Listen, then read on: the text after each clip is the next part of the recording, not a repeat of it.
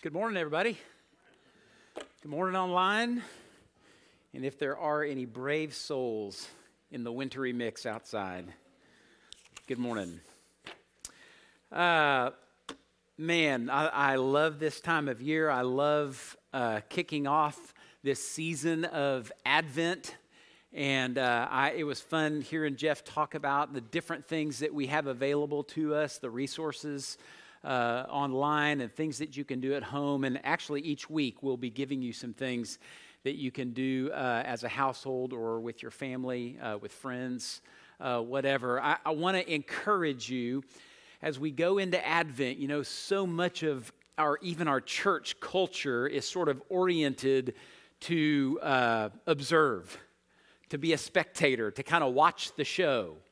And what we want to encourage you to do is to participate to get involved in every way that you can. So uh, we really, truly do hope that you'll do that. Now, we, we trust, I mean, it's funny, Advent is about expectation, it's about anticipation, thinking of an arrival, right? So it's this posture. And we hope that you'll have that posture. We certainly do as leadership. We're expecting God to do big things in our midst. Um, so we want to we want to encourage you to jump in there and uh, really engage this season for all it's worth. Even today, you're going to have an opportunity at the end of the service. We're going to have a little season of prayer where our elders are going to pray in real time, just immediately. You're going to have an opportunity to text in a request, and we're just going to pray together as a community of faith as we walk into this season together. So uh, I hope that you'll participate with us in, uh, in that time. So uh, I think uh, Kevin just prayed um, and thinking about this idea of days getting darker. I'm sure you've noticed. That's why we set our clocks back to try and capture a little more daylight if we can. Um, there's this thing called the solstice. You may know about this or may not, but um, two times of the year, the sun uh, reaches these kind of places in orientation to the earth where the days are longest and days are shortest. And obviously, our days are getting shorter and shorter. And uh, near the end of December, we'll have the shortest day of the year. That's called the winter solstice. And uh, it'll be nine hours and 44 minutes long, just in case you're checking. Uh, in June, that's the summer solstice um, the days can get as long as 14 and a half hours. So, quite a big difference between those two. Now, when you think about the winter solstice and you think about this time of year, how many of you just kind of grieve the darkness? Anybody in here, it just feels heavy, you kind of feel bluish a little bit?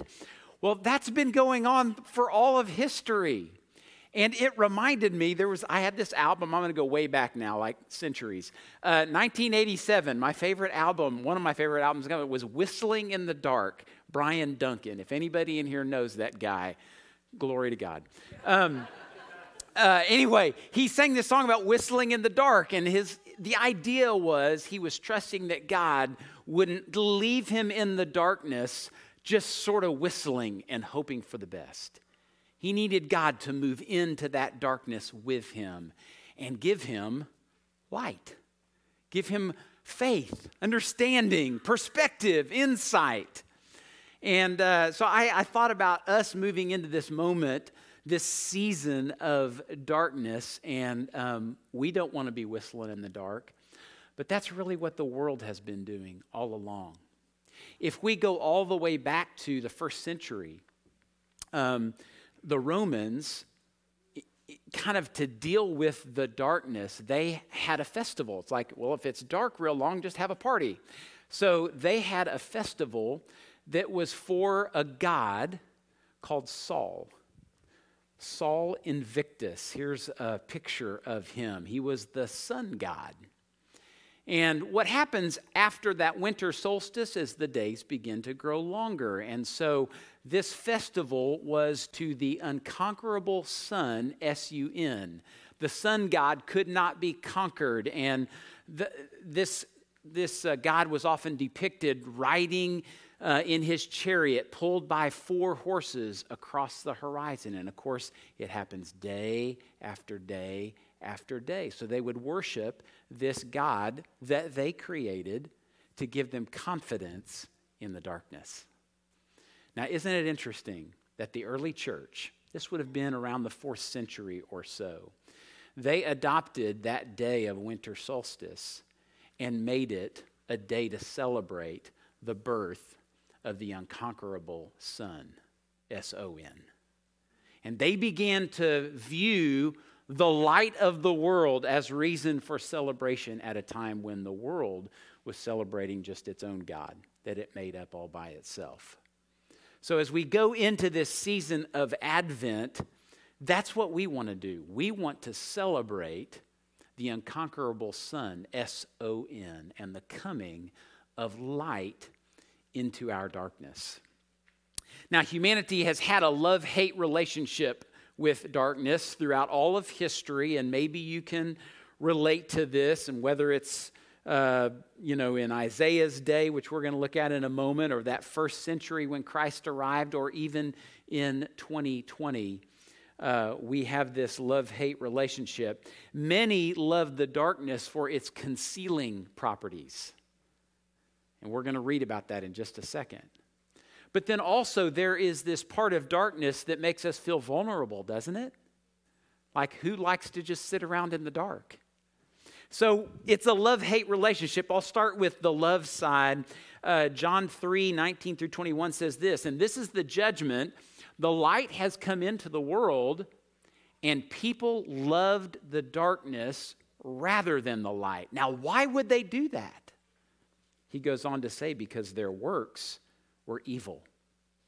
For everyone who does wicked things hates the light and does not come to the light, lest his works should be exposed. So there's something in us that naturally likes the concealing properties of darkness.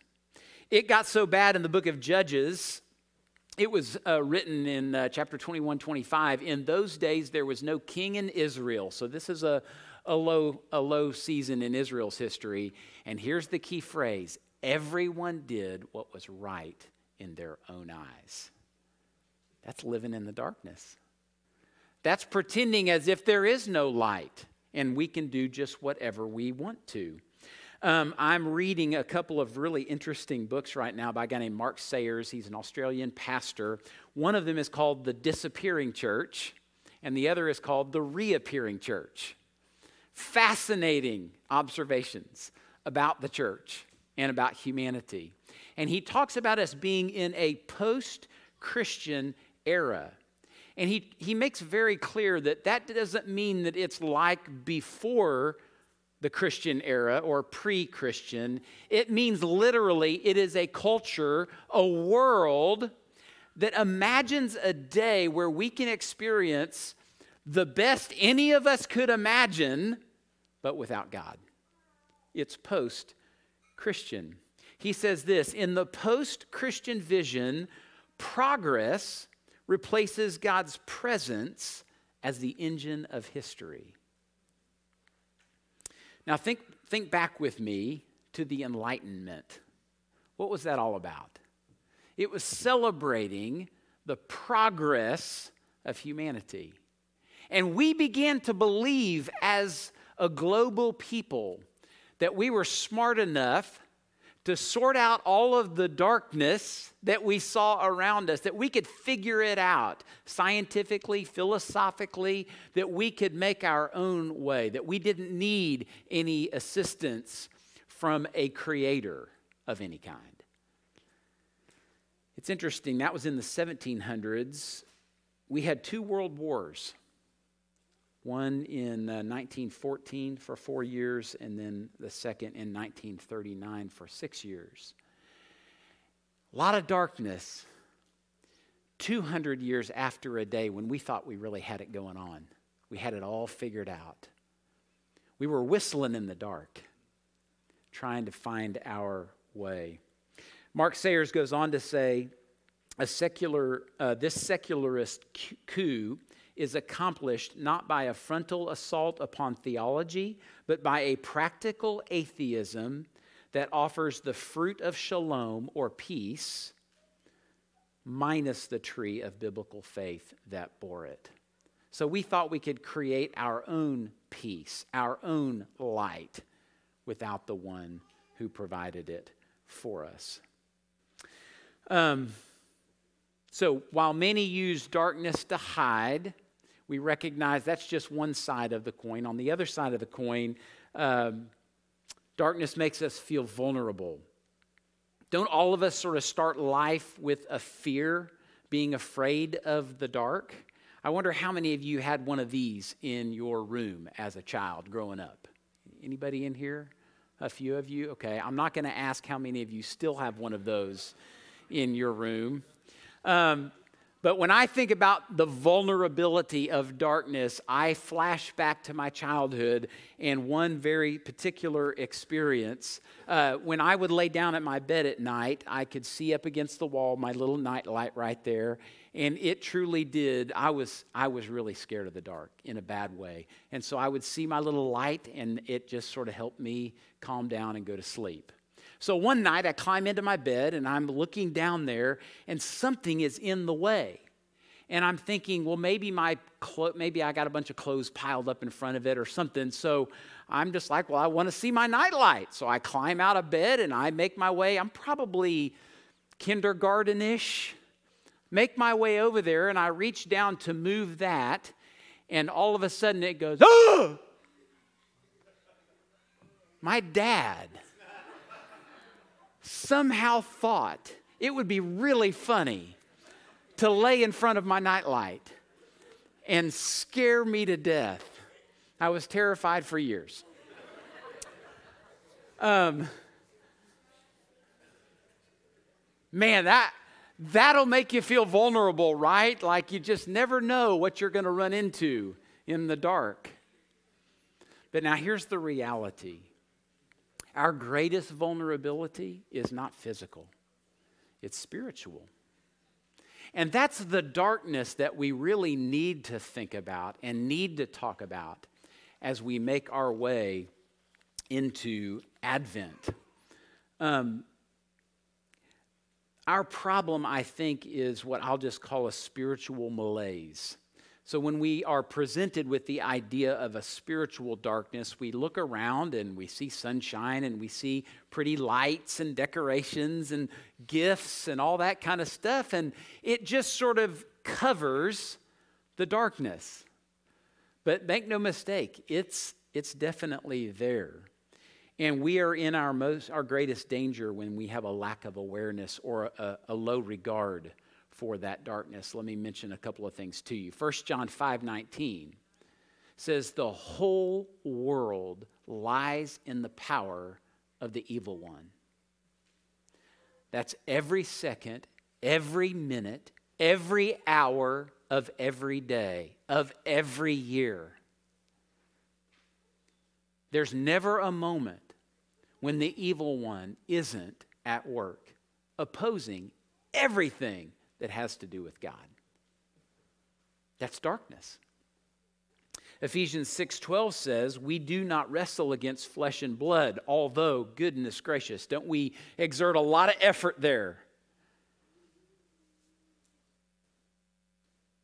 We wrestle against rulers, against the authorities, against the cosmic powers over this present darkness against the spiritual forces of evil in the heavenly places. We live in a world at war with God. Battle is always going on around us. Whether we realize it or not, see it or not, recognize it or not, it's happening all of the time. And if we don't wrestle well against this present darkness, it will inevitably begin to shape how we think, how we relate, how we live. It'll relate to all of that. We'll come to resemble the darkness over time. There are so many warnings in our New Testament against resisting the darkness of the world around those early Christians, and the same is true for us today. So, what does it look like? What does this darkness look like in reality, day in and day out? Romans 1, just write that down somewhere. Great, great place to get a description of this. And I'm going to summarize that chapter with four words. First of all, insurrection. Darkness looks like insurrection. Uh, we're told that humanity suppressed the truth and suppresses the truth. They exchange the truth about God for a lie.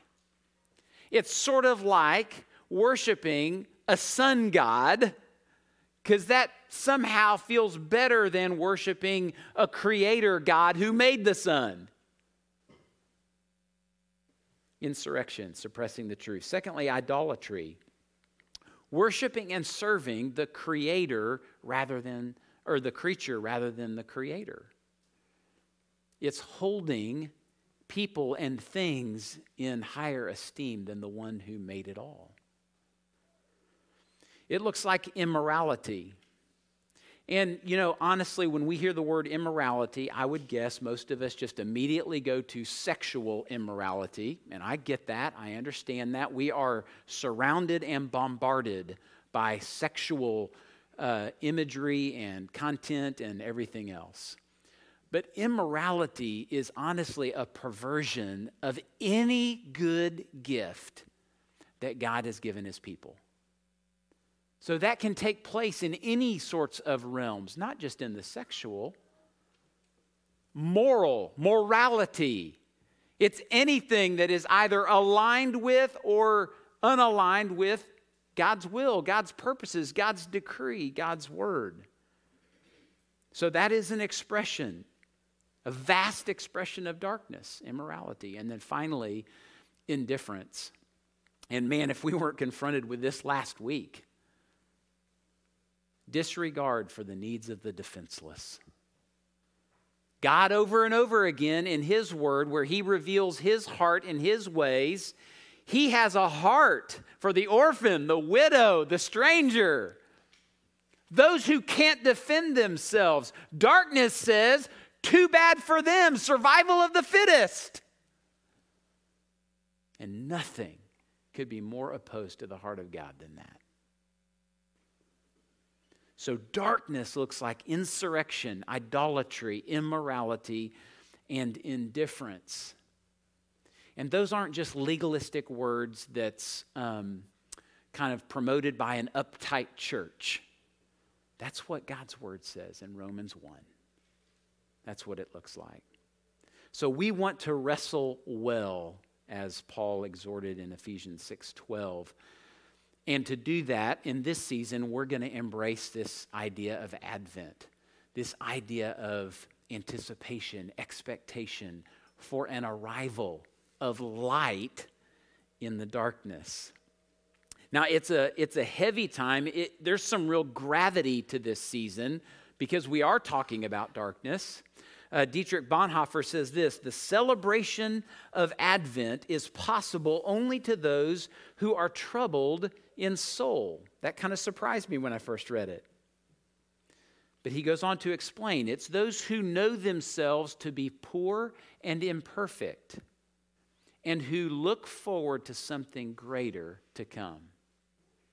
So we don't look around us at little glimmers of light and say, I'm just going to be content with that. No, there's a much greater future, a greater light that awaits us someday that God's promised. That's what we're looking toward. Those little glimmers, all they do is tell us it's coming. But we're not meant to stay here. We're not meant to live in that long term. Now, um, this idea of Advent is obviously anticipating the arrival of the Messiah. So in Old Testament, they were looking forward to the arrival. In the New Testament, we hear about Christ's incarnation, where he actually shows up on the scene in flesh and blood. We have his death, burial, and resurrection, a finished book, the Bible, pointing us backward to remember God's promise keeping And then it points us forward to another day when light will come once again, but once and for all. And all things will be made new. So, all in all, Advent is a time of preparation and anticipation.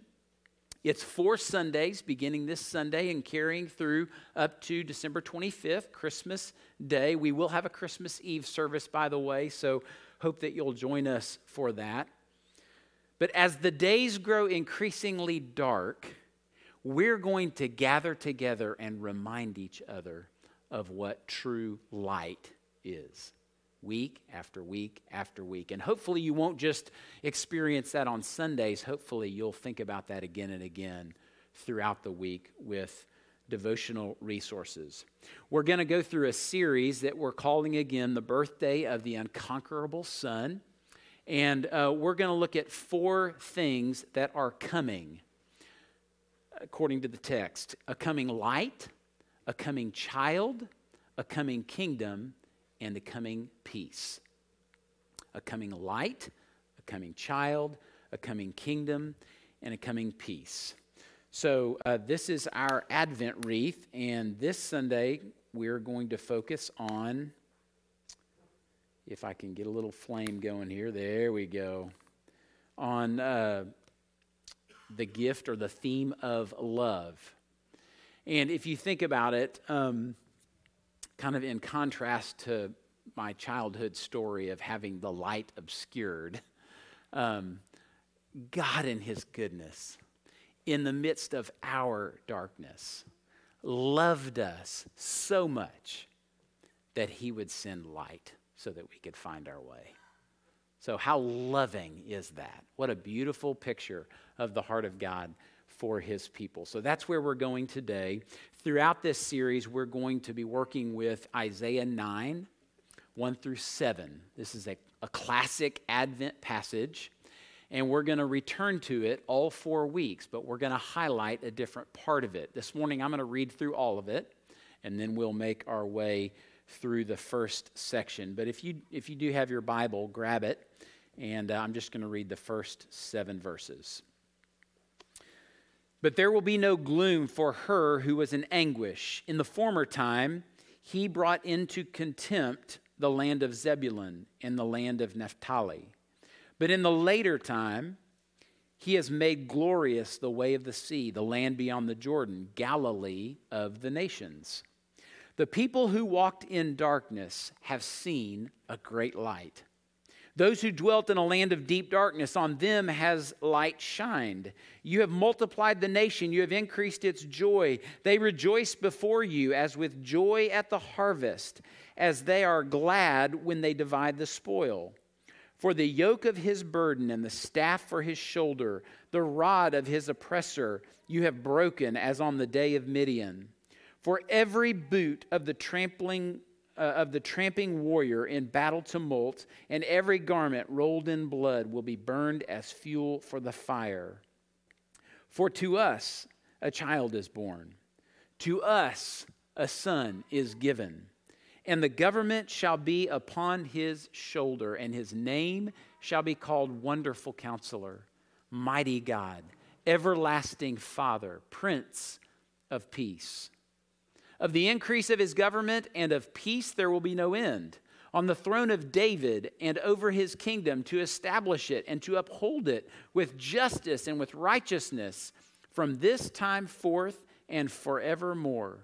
The zeal of the Lord of hosts will do this. That is our passage that we're going to work through and as always, we don't ever study a passage that doesn't have a context, like what comes before it, what comes after it, and it's related to both. So we want to understand this passage in its context.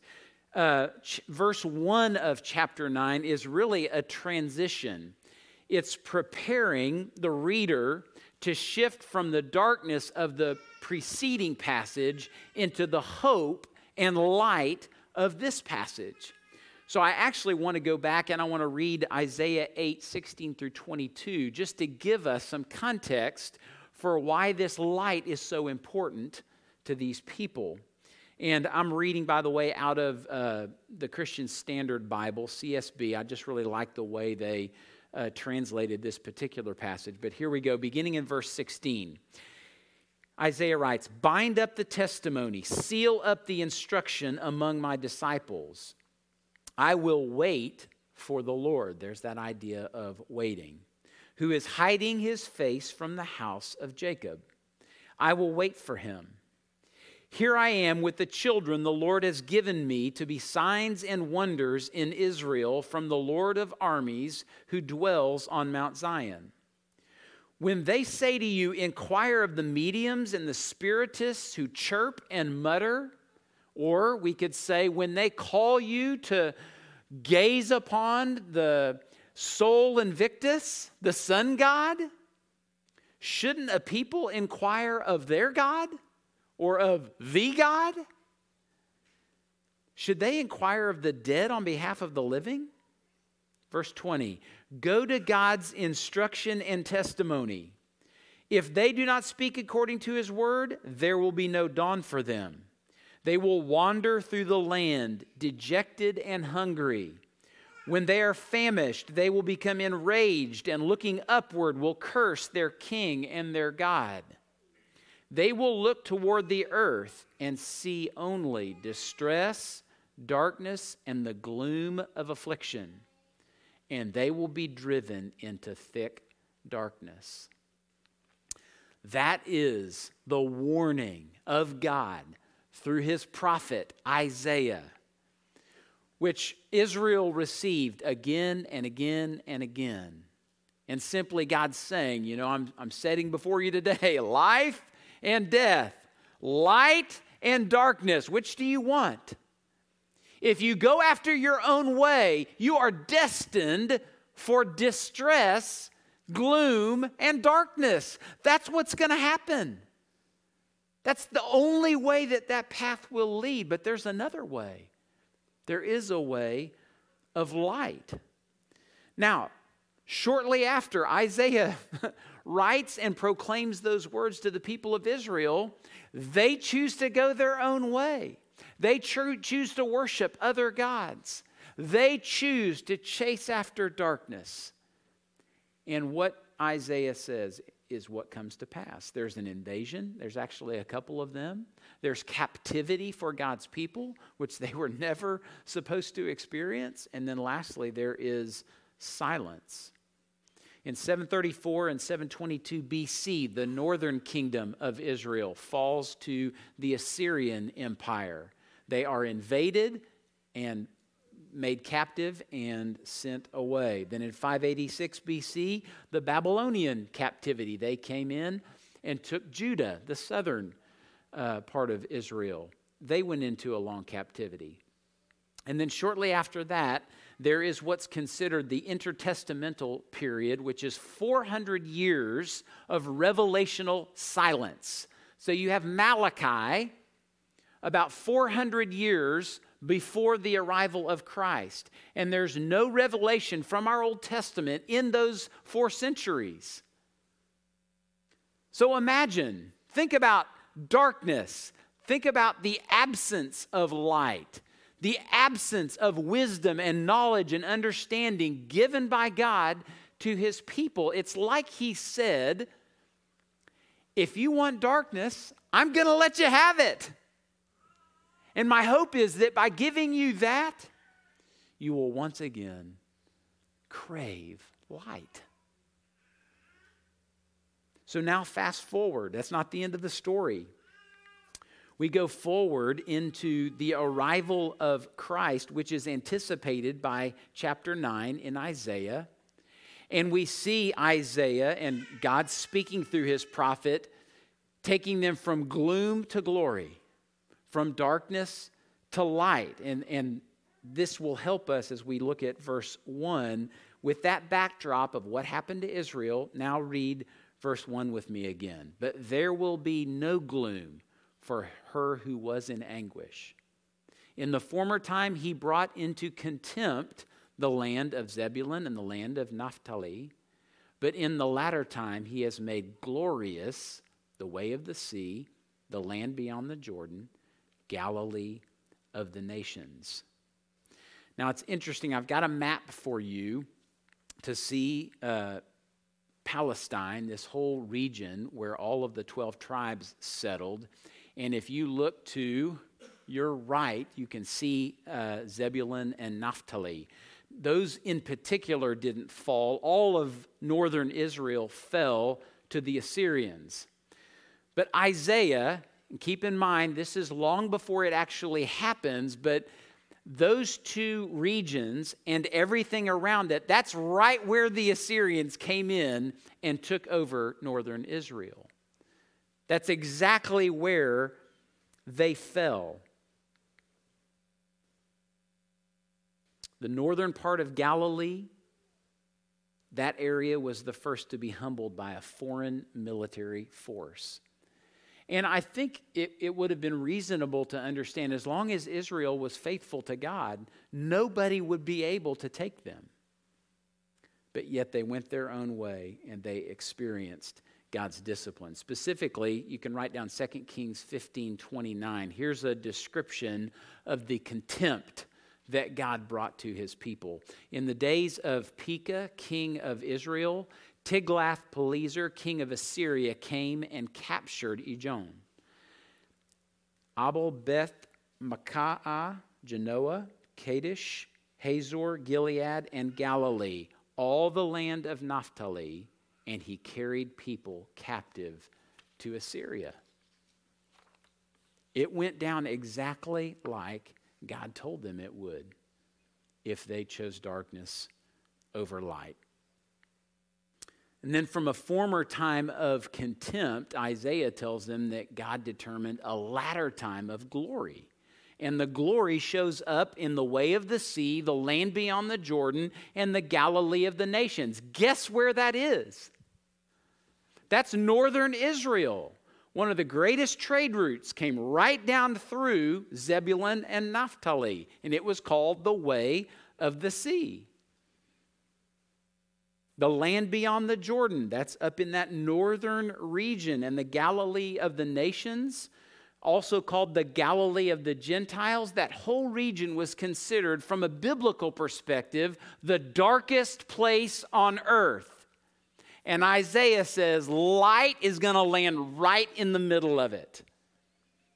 And guess where Jesus spent most of his life? In Galilee the light lands right in the middle of the darkness. So, Isaiah goes on to say in verse 2 the people who walked in darkness, who lived in that realm, in that culture, in that situation, those people have seen a great light. Those who dwelt in a land of deep darkness, on them the light has shone. Keep in mind, these are Isaiah's words 700 years before the birth of Christ. And he's telling them, Israel, the day's going to come when light will shine in the darkness. It is interesting that um, the, the verbal tenses in this statement are made as if they've already happened. They're past tenses, but they're called prophetic perfect tenses. So it says, The people who walked in darkness have seen a great light, as if it already happened, but it hasn't happened for 700 years. That's the certainty of biblical prophecy. Now, let's look forward to this arrival that Isaiah is speaking of. Keep in mind again, we had invasion, captivity, and revelational silence, right? Now, fast forward, we already studied this passage months and months and months ago, but in Luke 1, you guys remember the priest Zechariah? Who went in to serve at the temple one day, and an angel came to him and said, Your son is going to precede the light. And Zechariah couldn't really believe him. And so, what, what happened to him? He went mute. That's exactly right. He lost his voice. There was silence. Zechariah becomes the illustration of Israel in this 400 years where God's voice was silent. And then he comes out and follows the orders of God in terms of naming their son, and he gets his voice back. Says his mouth was opened and his tongue was loosed. And here's what he said listen to these words Blessed be the Lord God of Israel, for he has visited and redeemed his people, and has raised up a horn of salvation for us in the house of his servant David. As he spoke by the mouth of his holy prophets from of old, maybe Isaiah, that we should be saved from our enemies and from the hand of all who hate us. And now, looking back for us in 2020, we need to know that those enemies weren't just literal, physical, national, but most importantly, those were spiritual enemies.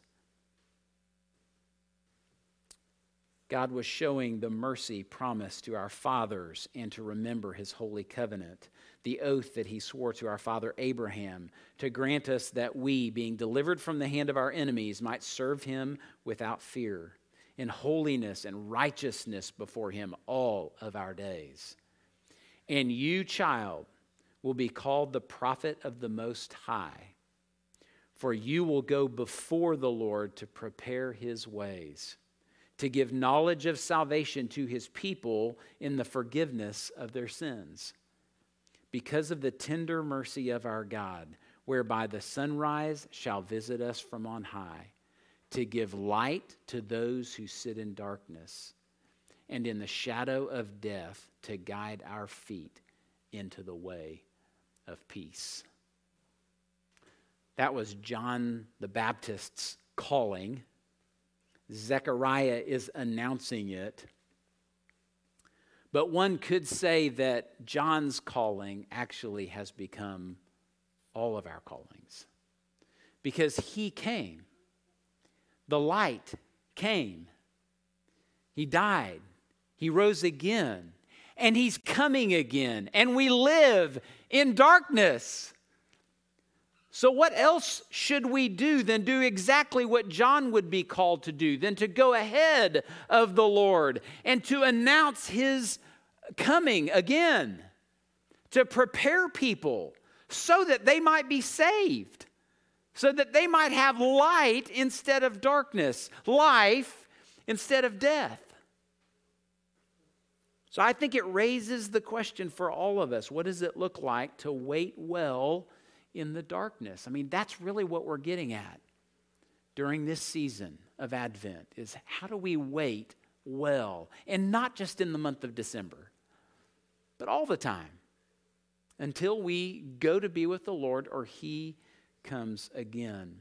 Ephesians 5 7 through 10 says this Therefore, do not become partakers with them, that is, those who live in darkness. For at one time you were darkness. That was true of all of us. But now you are light in the Lord. Walk as children of light, for the fruit of light is found in all that is good and right and true. And try to discern what is pleasing to the Lord. I, I really hope that you feel this sense of urgency, maybe of need, of desire, like seeing darkness for what it is and wanting as much light in the midst of that as you can see and experience and show. So, as we go into this season, we want to wait well. And I, am not going to tell you what that looks like for you. I, I just hope that all of us will prayerfully ask God to show us what does it look like to wait well for his return as a way of life. Now, very specifically, I mentioned to you, we want to give you an opportunity to engage this message and this passage and this idea of light in the darkness with prayer. And um, I, I don't know about you, but I, like I, I always can use prayer. I mean, it's always encouraging to have somebody to pray for me. And James uh, told the early church that if you're sick, if you have issues, struggles, whatever those are, bring them to the elders to pray. So we're going to do that this morning, right here, right now. We're going to give you an opportunity to express prayer requests, and we're going to pray for those right now. I want to invite the elders, uh, four of us, to make your way up here. And what we have is a, a number.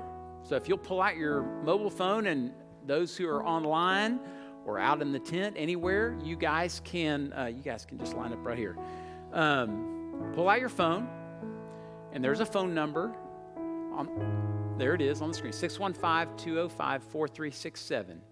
If you'll just text a brief prayer request, it could be as simple as I lost a job, we've got health issues.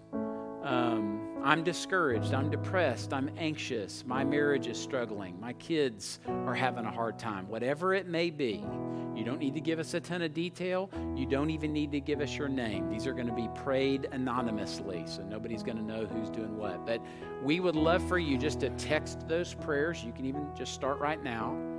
Text those to us, and we're just going to pray until we get to the end of our service this morning. And what we want to ask you to do is, while we're praying, we want you to pray with us silently. So as you hear us praying for needs, here's what you can know there is somebody, either in this room or online or somewhere, that needs someone to pray for them. So you can join with us, and we're going to pray for each other as we enter into this season of Advent. All right?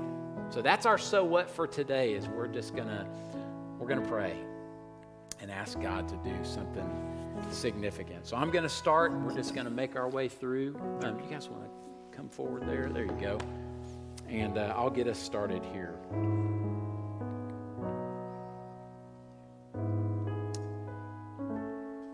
They're coming. What's that? They are. They're coming. That's awesome. All right.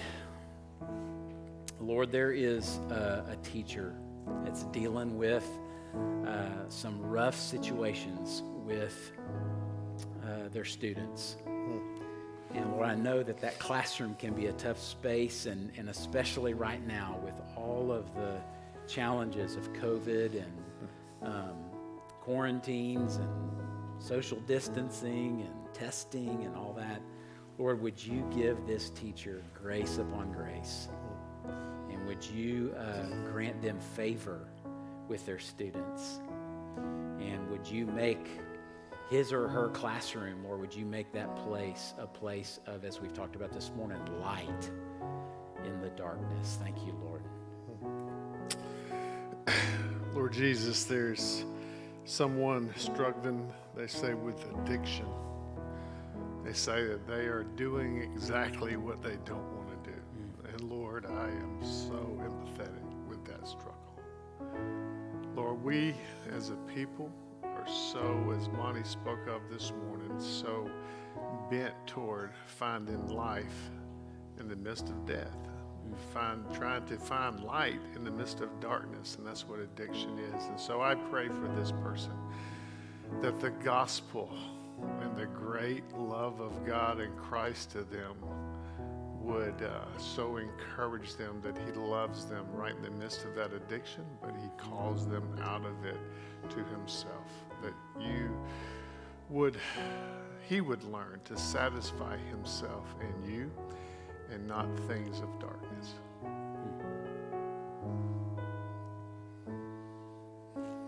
Lord, there's a, there's a request here for anxiety and discouragement. And um, Lord, we know that your word encourages us to cast our cares upon you, Lord, to present them before you, and that your peace will be with us. And I can um, certainly resonate with the idea of anxiety and um, discouragement. And so, Lord, for this request, we ask that you would meet this person, that you would be with them, that um, you might grant them a peace that cannot be described, that um, they might be um, in a place, Lord, where they are walking with you and that they feel your comfort and your proximity to them, that they might know your love and care is very near.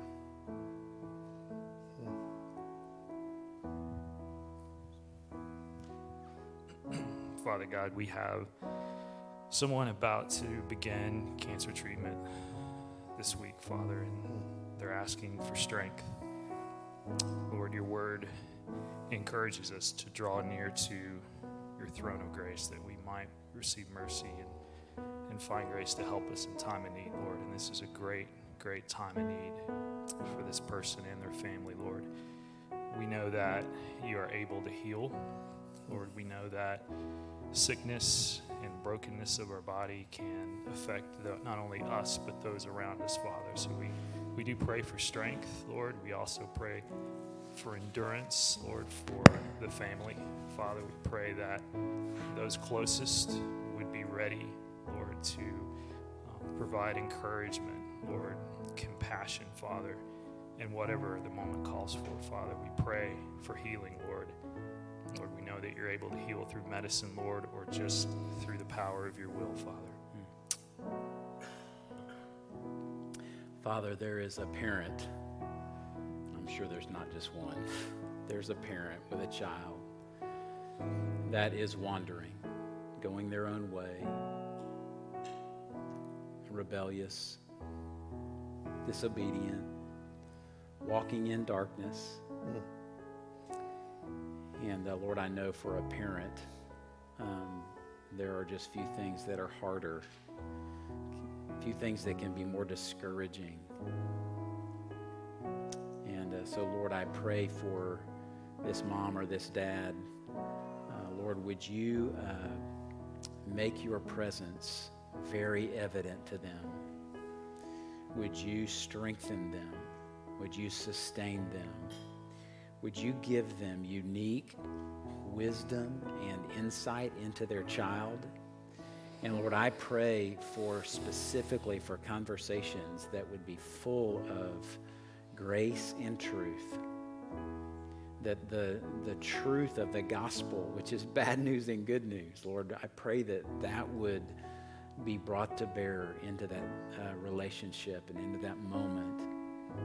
I pray, Father, for that child that uh, their heart would be tender toward you. They would see that you are their only hope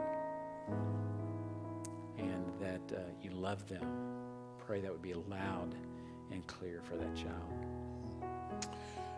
Lord Jesus, there's, uh, as you know, there's a person struggling with that, that needs emotional and spiritual healing. And one of the great things about the gospel is it's, it's, it heals us holistically. Certainly brings us in relationship with you. But Lord, we all have stories, and we have stories that are traumatic and they stunt us emotionally and spiritually, and they, they our stories, we have these hurdles that it just seems impossible to get over sometimes. And so I pray specifically for this person. One of the things that's been so helpful to many, including myself, is someone to speak into their lives, a mentor to walk with them, um, go back in their story in order to untangle why they are the way they are, why they struggle the way they struggle. And in doing so, Lord, you would use that the safety and the care and the wisdom from a mentor to a mentoree to, to really uh, see that the gospel brings healing uh, to them emotionally and spiritually. I pray for that person, for that.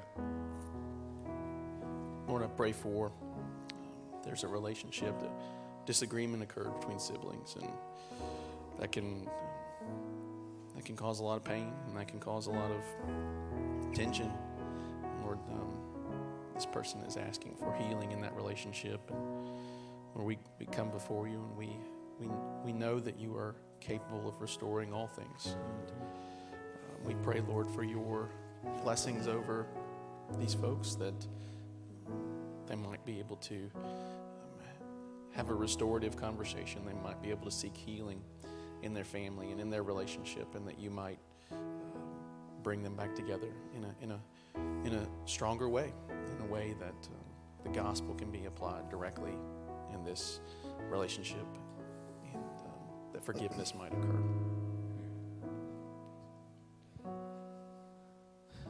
Lord, there are two requests this morning.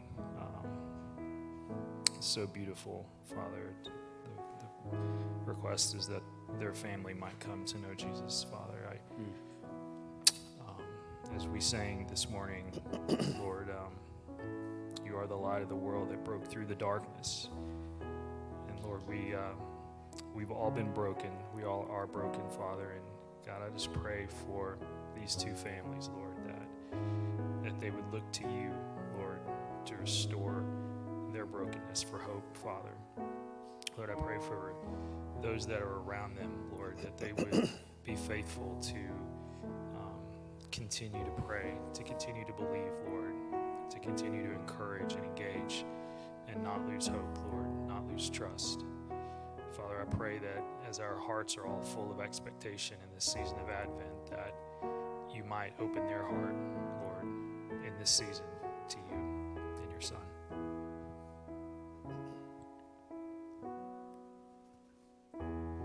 Lord, I see a, a prayer request here for revival. this person says, Begin with me. And Lord, don't we all need that in, in some form or fashion? Lord, I pray that you would revive our hearts, that we would hunger and thirst for righteousness, that we would uh, humble ourselves under your mighty hand. Lord, would you give us love for you and for our neighbor like never before? Lord, I pray that your word would have absolute authority in our lives. And Lord, even as we're praying right now, I, I, ask that you would ignite in us a season of prayer like maybe like we've never seen before. Lord, would your people cry out to you for a, a, powerful move, a powerful work in our midst? Lord, we uh, ask your Holy Spirit to uh, have his way. Whatever you please. Lord, speak to us, lead us, guide us, empower us, restore us, and use us until you return.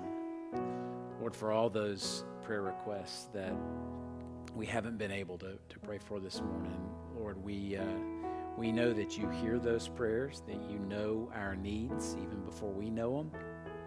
And we ask you to move on our behalf and to uh, bring light into our darkness for your glory and our good. I pray that in Jesus' name. Amen.